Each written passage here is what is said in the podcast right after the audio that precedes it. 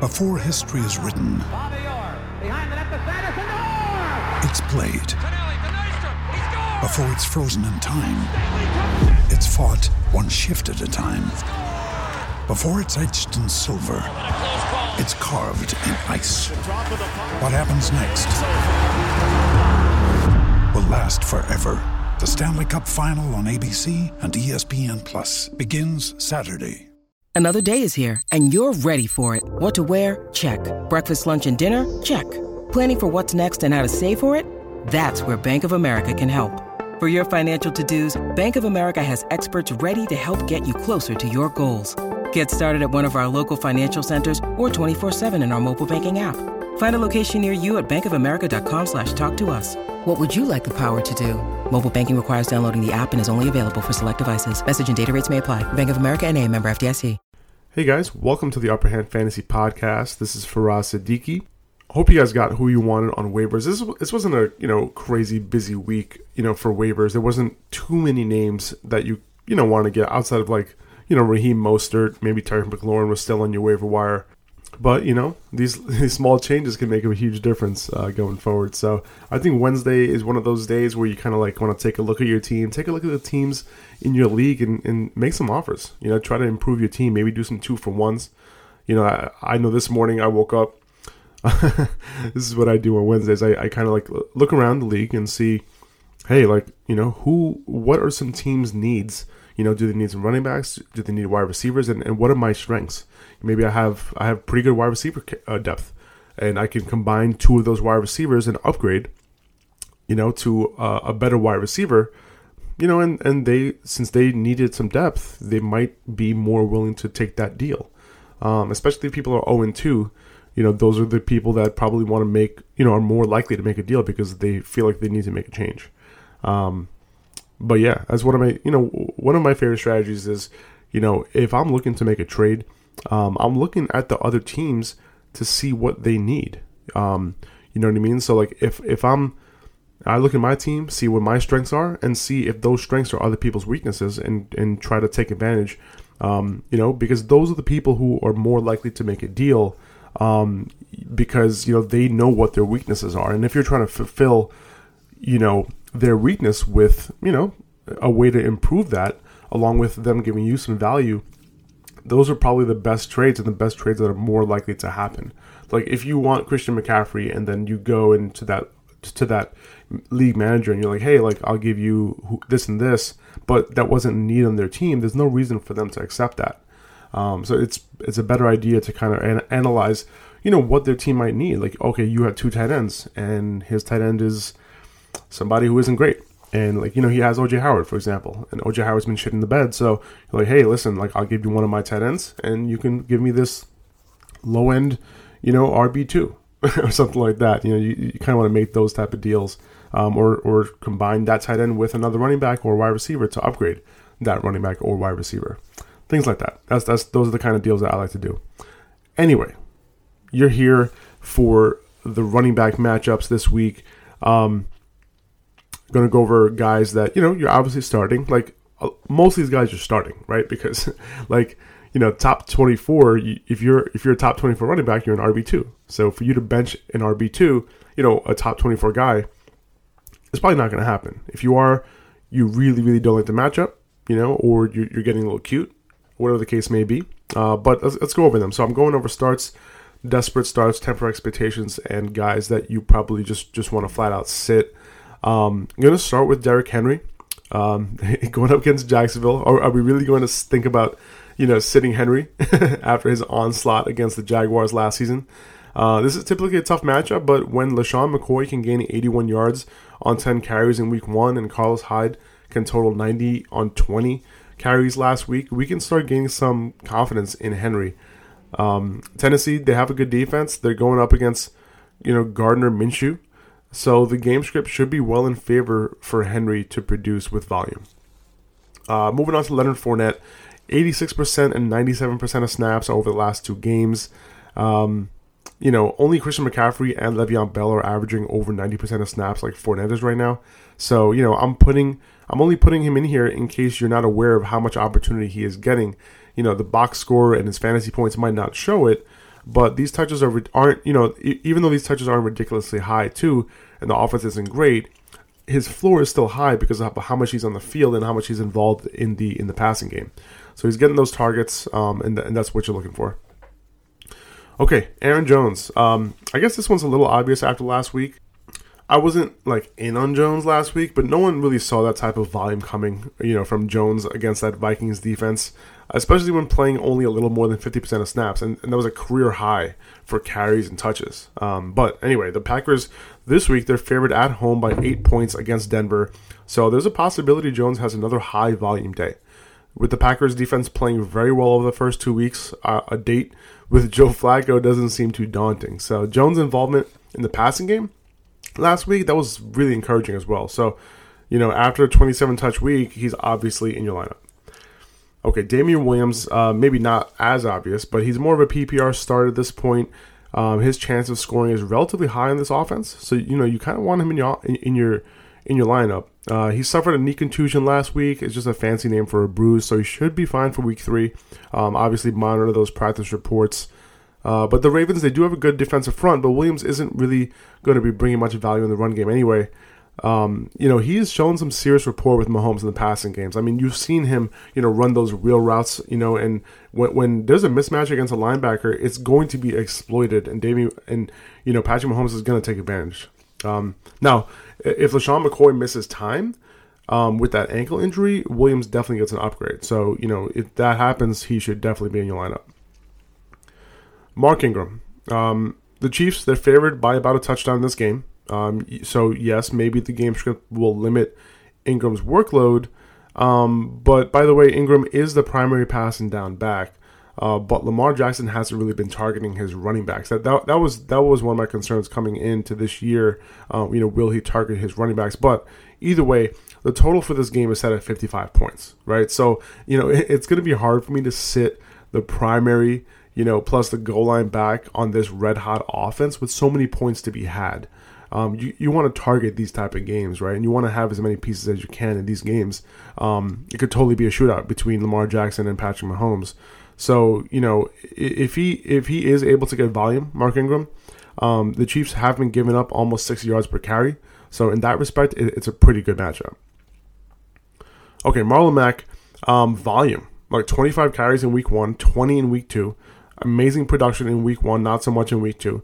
Uh, but it doesn't matter. Follow the volume. The Colts are favored by two at home against Atlanta, um, which is a little surprising to me. But Vegas doesn't think Atlanta will go up in this game. And if that happens, it'll allow Mack to maintain the volume he's been getting. Um, and hopefully he continues to get 20 plus carries a week. That's exactly what you want. Uh, Sony Michel. Um, so the Patriots played the Dolphins last week. And if you think that was bad, this week the Patriots are favored by 22 and a half points at home against the Jets. And, and yes, I said 22 and a half points they're favored by. So this is the type of potential game script you want to start Michel in. Uh, no word on whether CJ Mosley or Quinnen Williams will be back this week, but the volume should be there for, for Michel regardless, and that's what I'm chasing. Okay, Chris Carson. He had 18 touches last week. Uh, he was looking to have a big day, but he lost two fumbles in that game. His third lost fumble over the first two games. He was basically benched for Rashad Penny until they needed him for a late fourth and short to win the game. And I mentioned this in yesterday's podcast. Um, and we don't know what the backfield is going to look like this week. Uh, but I personally have a feeling that Carson will be back in, in you know the role that he's been playing. Hope you know probably until he fumbles again. but you know p- even if Penny does grab more of a share, I think Carson will be the primary ball carrier, primary pass catcher, goal line back. You know on that run heavy offense. So he still has value. Um, I'm actually buying low on him this week. Um, but this week against the Saints, the Seahawks go up against a less potent offense than we've been used to, you know, with Drew Brees out. Um, so, you know, the Saints actually have allowed almost six yards per carry over the first two weeks. So, you know, the matchup might be there for him this week. Um, I, I know I don't need to mention Austin Ekeler, but I just want to. uh, 19 touches in week one, 23 touches, uh, you know, in week two. Um, six catches in each game, averaging 13.6 yards per reception. I mean, that's that's sick right there. Four touchdowns total through two games. I'm starting him as a clear RB1 this week against Houston, obviously. Just wanted to mention that he's an RB1. um, so Matt Breida, Raheem Mostert, Um, now, Sony Michel couldn't get anything going against the Steelers in week one, but Rex Burkhead did. James White could. Chris Carson, Rashad Penny were both fine against the Steelers. So, you know, Kyle Shanahan's system coming into town, you know, along with how Matt Breida and Raheem Mostert have performed with their touches, you know, over really over the last year, they've just been super efficient. Um, you know, it's hard not to not start both of these guys as RB2s right now. Uh, Breida's going to be the primary back with Mostert trailing him closely in touches. Um, hopefully, one of them will get the goal line looks without bringing in Jeff Wilson as a vulture. That that's what we got to hope for. But Jaylen Samuels, um, Conner is says he's confident that he'll play this week. But if he were to miss the game with his knee injury, whatever that is, they're being super cryptic about it. Samuels should see a pretty large percentage of snaps, um, enough to not care, you know, about this offense potentially taking a step back. But Samuels, you know, will likely be pretty involved in the pass game if that were to happen. So his floor should be pretty high, even if the 49ers go up in this game. Um, you know, keep an eye on Conner's practice status throughout the week. You know, if he doesn't get any work in, you know, this week, then you know, even if he is active on Sunday, you might still want to play Samuels, um, you know, as a low end RB two or a flex. Um, David Montgomery, you know, week two was super encouraging for him. 19 touches in that game. He outtouched Mike Davis 19 to three. Tarik Cohen only had six touches. He also got all three goal line opportunities, finally converting on the third. Um, the only concern is his snaps. Like, would have loved to for his snaps to be up a bit. Um, you know, this past week he was out there for 45% of snaps, th- only 35% in week one, so there's a little bit of an improvement there, but at least he's getting the touches, right? Um, the Redskins have allowed backs to be efficient against them so far this season, so Montgomery has a chance to turn that volume into better production in week three. Okay, a couple desperate starts. Phillip Lindsay, Royce Freeman. Um, these guys are pretty much splitting their work 50 50. Uh, Freeman had a few less snaps than Lindsay in week one, and then in week two, it kind of flipped where Freeman had a few more snaps than Lindsay. Um, you know, it was a tough matchup against the Bears, but they were both still pretty efficient, except, especially Freeman. Um, you know, what's keeping them afloat with their 10 to 13 carries per game so far is their involvement in the pass game. Lindsay caught four of six targets in week one and four of seven in week two. Freeman wasn't involved a ton in week one in the passing game, but all, all of a sudden in week two, he was targeted seven times, caught five of them for 48 yards. So that's that's pretty encouraging right there. Um, and we know Joe Flacco has always loved to target running backs. He's continued that trend in Denver.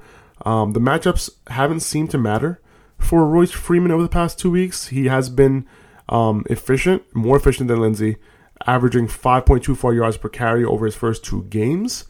Um, let's hope that receiving work continues for these two um, and their preferred starts in PPR leagues if you're going to start them. Uh, Freeman is a sneaky buy low right now. He's playing well. It's you know there's a potential of him kind of like gaining more s- snaps, gaining more of a share, um, staying involved in the passing game, and potentially taking over as the clear goal line guy.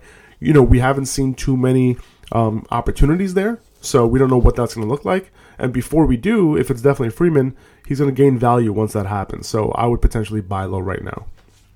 Uh, Carlos Hyde, he had 20 carries for 90 yards last week. Leapfrog Duke Johnson as a primary running back in Houston's backfield. Um, Duke Johnson only got six carries, was only targeted once. So he hit outsnapping him 60% to 40%. You know, it was a good game script for him. Um, so he's going to be touchdown dependent. He's not too involved in the pass game. Uh, but Houston, you know, is a good offense, and you know, a, a, lot can happen. He can be put in opportune situations. Um, I'm not afraid of this Chargers defense, right? Like the height we saw Mack was able to do week one. Um, you know, obviously Hyde isn't Mack, but you know he can perform with some volume. Uh, if you get some goal line usage, that'll be great for him. Um, but he'll he's going to be touchdown dependent, so you know, with him not being involved in the pass game, you know, you start him as kind of like a low end RB two. Frank Gore, um, with Devin Singletary potentially out with that hamstring or calf strain or whatever the Bills are calling it. You know, there were some conflicting reports there. Um, Gore can see volume like he did in week two. Cincinnati gave up a shit ton of rushing yards to the 49ers last week. They're only one yard short of Miami in rushing yards allowed this year. Um, so you know that tells you what you need to know. They're giving up 5.4 yards per carry, um, which is actually worse than Miami. Um, so you know if you're playing Frank Gore, this is a pure volume play. Uh, Gore has a chance to plunge him with a goal line touchdown, so that's kind of what you're hoping for there. Okay, Devonta Freeman. He has played terribly so far to start the season.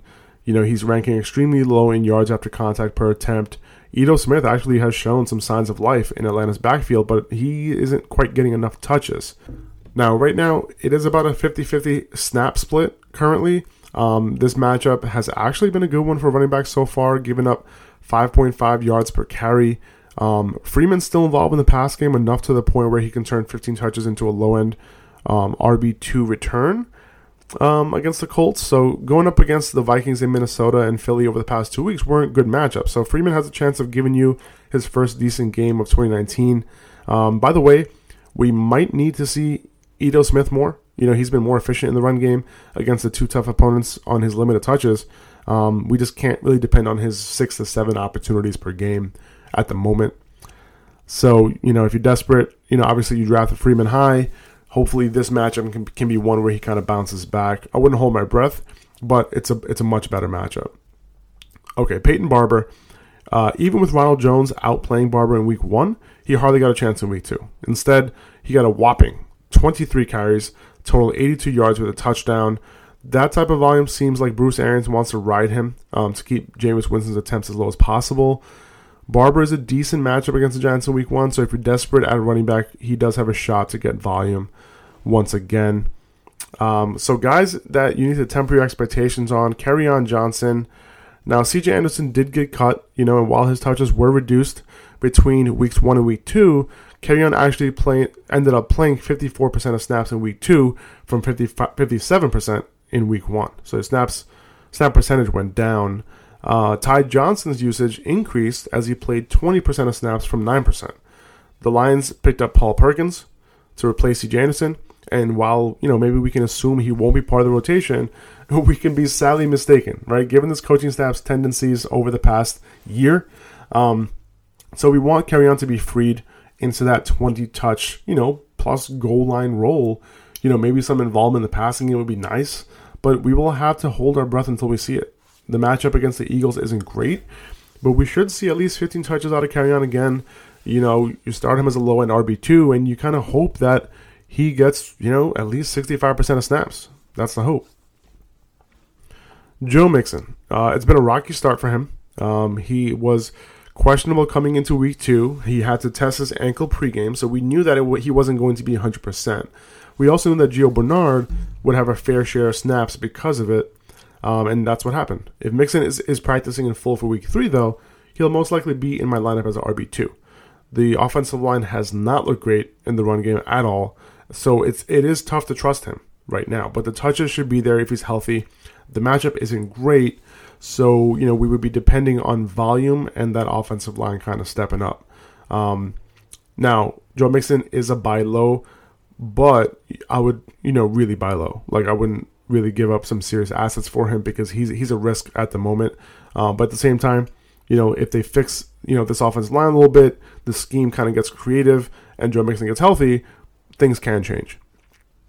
Okay, Josh Jacobs, um, he's nursing a tweaked groin, so we have to monitor you know those the Oakland practice reports this week. If he plays, you know, going into Minnesota and performing on the ground isn't easy. Um, Minnesota has a good shot of going up early. So we can see Jacobs' volume go down like we did from week one to week two. The Raiders will want to start the game by running the ball. Um, they will need to stop the Vikings' ground game if they want to get their own to thrive throughout the game. Um, it's, it's easier said than done, but so far so good for the Raiders' run defense. Um, the, the outside zone scheme, you know, operated by Dalvin Cook is a different beast, though. Um, Vegas does have the Vikings as eight point favorites you know, which usually isn't correlated with a ton of volume for opposing running back. So, yeah, I'll play him, but you know, just keep in mind that he has a tweaked groin. Just keep just monitor those practice reports and you know make make the best decision towards the end of the week. Um, temper expectations on Alvin Kamara. You know, while Drew Brees is out, I think he takes a significant hit. You know, while you know Teddy Bridgewater's in there. You know, the Saints Saints offense, you know, is a well-oiled machine. You know, it stays on schedule. You know, and that's one of the reasons Kamara is able to do what he does. He like catching, you know, catching the ball in stride. You know, um, uh, ball placement. Those are very underrated aspects, you know, of Kamara's run after the catch, and Drew Brees, you know, hits him where he needs to. Um, you know, and that that's what gives him a chance to consistently show his special ability in the open field. He went from 20 touches in week one um, to 14 touches in week two, and even if he sees 15 in week three, the quality of his touches won't be as great. He's probably now a borderline RB one, um, so he's still starting, um, but just temper your expectations um, on that ceiling that we're, we're used to. Okay, there's a couple guys that you know I'm sitting. Miles Sanders, Jordan Howard, guys I'm still sitting. That these the split is too close for comfort. You know, there's nothing about this matchup that should scare you. But this is a three man backfield with Sproles actually seeing more snaps than Jordan Howard. Uh, once the touches go into the 15 plus range or the snaps, you know, become less evenly distributed between the three guys, that's when we should start thinking about having one of these guys in your lineup. And it'll probably be it'll probably end up being Miles Sanders, um, with him leading the snap share both weeks. Um, Adrian Peterson, he only had 10 carries last week for 25 yards. Um, Steven Sim- Sims even stole a few carries away. Uh, Chris Thompson's the only running back in this backfield I'm willing to start, and only in PPR. Uh, but I don't want to. Not in this matchup against the Bears. Remember, they are pretty good. So, so yeah, um, I'm okay starting Chris Thompson in PPR against the Bears, but still, you, you kind of want to like look elsewhere if possible in case the, the Bears, you know, this offense kind of implodes. Um, but he should still be able to rack up four to six receptions in this game. But yeah, that's it. That's all I have for running backs. Um, check me out at Upper Hand Fantasy on Instagram. Really, really, really, really appreciate you guys tuning in and listening to this and giving me your attention. Um, but yeah, hope you guys uh, got who you want on your waivers and all that. Make some trades. And um, I'll see you guys tomorrow with the wide receiver matchups. See ya.